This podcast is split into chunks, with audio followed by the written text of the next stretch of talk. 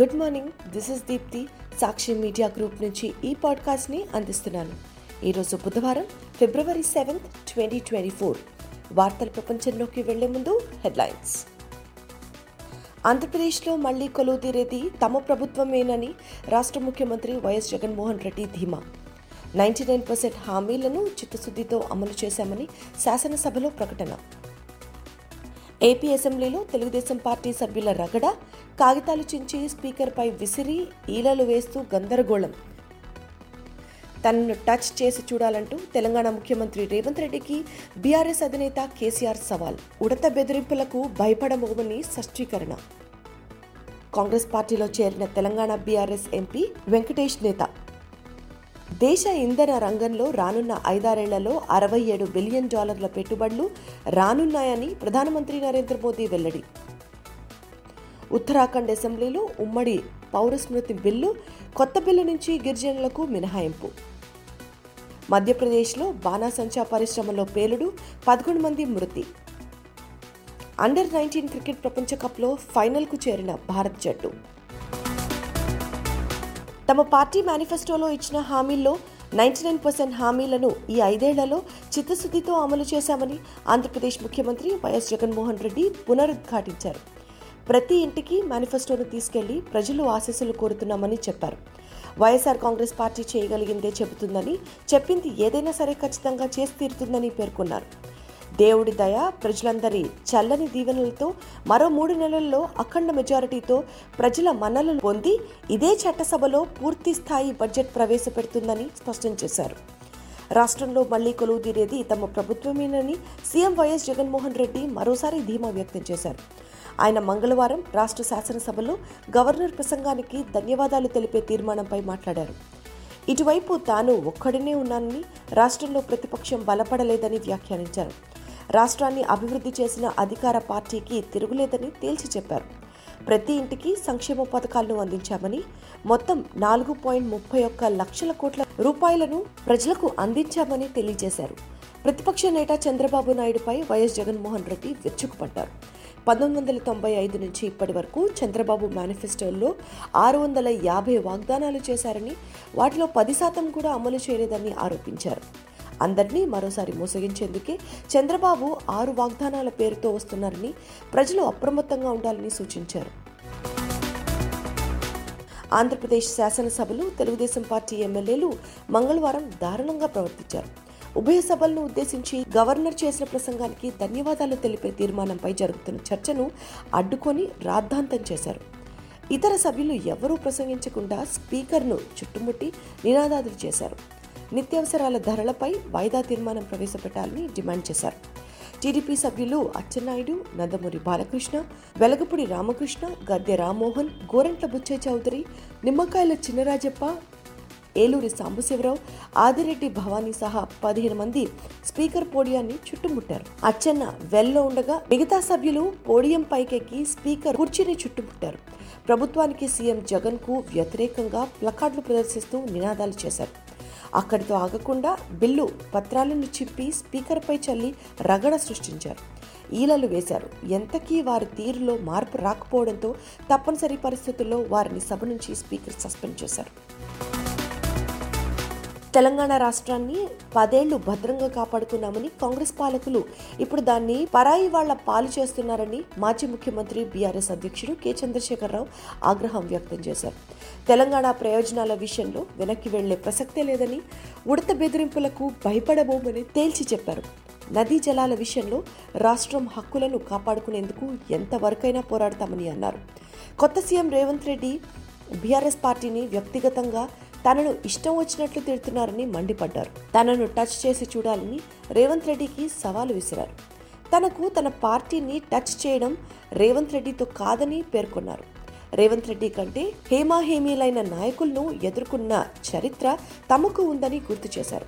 శ్రీశైలం నాగార్జునసాగర్ ప్రాజెక్టులను కృష్ణా పోర్టుకు తెలంగాణ ప్రభుత్వం అప్పగించడాన్ని కేసీఆర్ తీవ్రంగా ఖండించారు.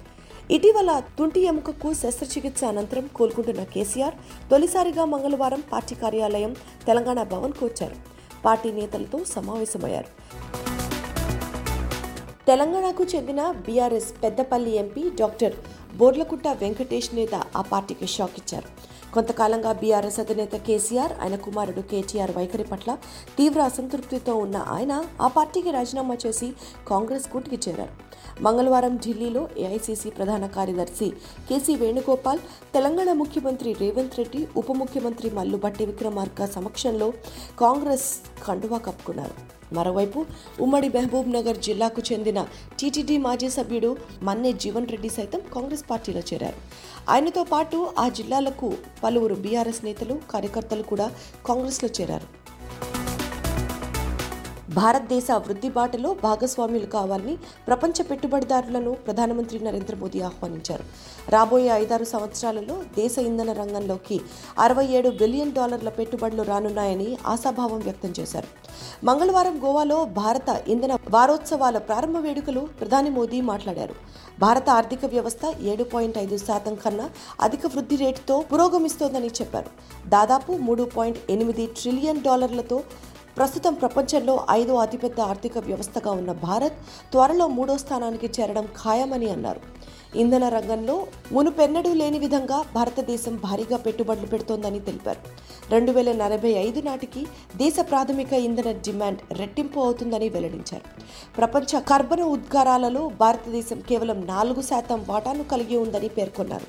రెండు వేల డెబ్బై నాటికి దీనిని పూర్తిగా తగ్గించాలన్నదే లక్ష్యమని నరేంద్ర మోదీ స్పష్టం చేశారు. ఉమ్మడి పౌరస్మృతి విషయంలో బీజేపీ పాలిత ఉత్తరాఖండ్ ప్రభుత్వం ముందడుగు వేసింది. ఉమ్మడి పౌరస్మృతి బిల్లును రాష్ట్ర అసెంబ్లీలో మంగళవారం ముఖ్యమంత్రి పుష్కర్ సింగ్ ధామీ ప్రవేశపెట్టారు. బిల్లుపై మంగళవారమే చర్చ ఓటింగ్ జరగాల్సి ఉండగా విపక్షాలు నిరసనల వల్ల అది సాధ్యం కాలేదు. ఒకటి రెండు రోజుల్లో చర్చ అనంతరం ఓటింగ్ జరిగే అవకాశం ఉంది. సభలో ప్రభుత్వానికి తగిన సంఖ్యాబలం ఉండడంతో బిల్లు ఆమోదం పొందడం చట్టంగా మారడం లాంఛనమేనని చెప్పొచ్చు. వివాహం విడాకులు భూమి ఆస్తి వారసత్వం దత్తత తదితర అంశాలలో మతాలకు అతీతంగా ప్రజలందరికీ ఒకపై ఒకే చట్టం అమలు చేస్తారు. మతాలతో సంబంధం లేకుండా బహుభార్యత్వంపై నిషేధం అమలవుతుంది. సహజీవనం విషయంలో కొన్ని నిబంధనలు రూపొందించారు. ఈ బిల్లు నుంచి గిరిజన వర్గాల ప్రజలను మినహాయించారు. మధ్యప్రదేశ్లోని హార్దాలో బాణాసంచా పరిశ్రమలో జరిగిన పేలుడు ఘటనలో పదకొండు మంది మృతి చెందారు. మరో వందకు మంది పైగా గాయాల పాలయ్యారు. మంగళవారం ఉదయం భైరాగఢ్లోని పరిశ్రమలో శక్తివంతమైన పేలుడు సంభవించిందని దీంతో పెద్ద ఎత్తున మంటలు వ్యాపించాయని అధికారులు తెలిపారు.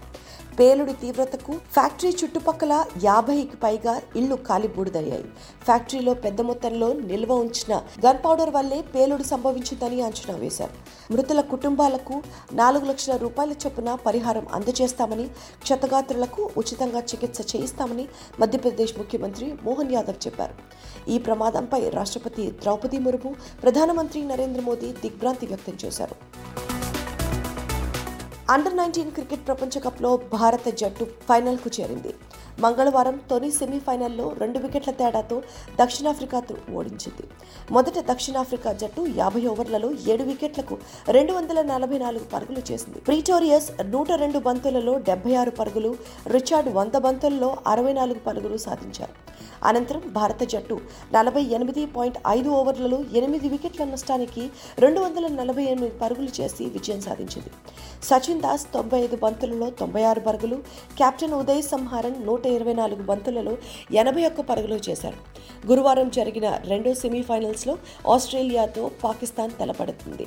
ఈ మ్యాచ్లో నెగ్గిన జట్టు ఆదివారం జరిగే ఫైనల్స్లో భారత్తో ఆడుతుంది. అండర్ నైన్టీన్ ప్రపంచ కప్లో టీమిండియా ఫైనల్ చేరడం ఇదే తొమ్మిదోసారి. ఇవి ఇప్పటి ముఖ్య వార్తలు. మరిన్ని లేటెస్ట్ న్యూస్ అప్డేట్స్ కోసం సాక్షి వాట్సాప్ ఛానల్ను ఫాలో అవ్వండి. మీ అరచేతిలో వార్తల ప్రపంచం సాక్షి మీడియా గ్రూప్.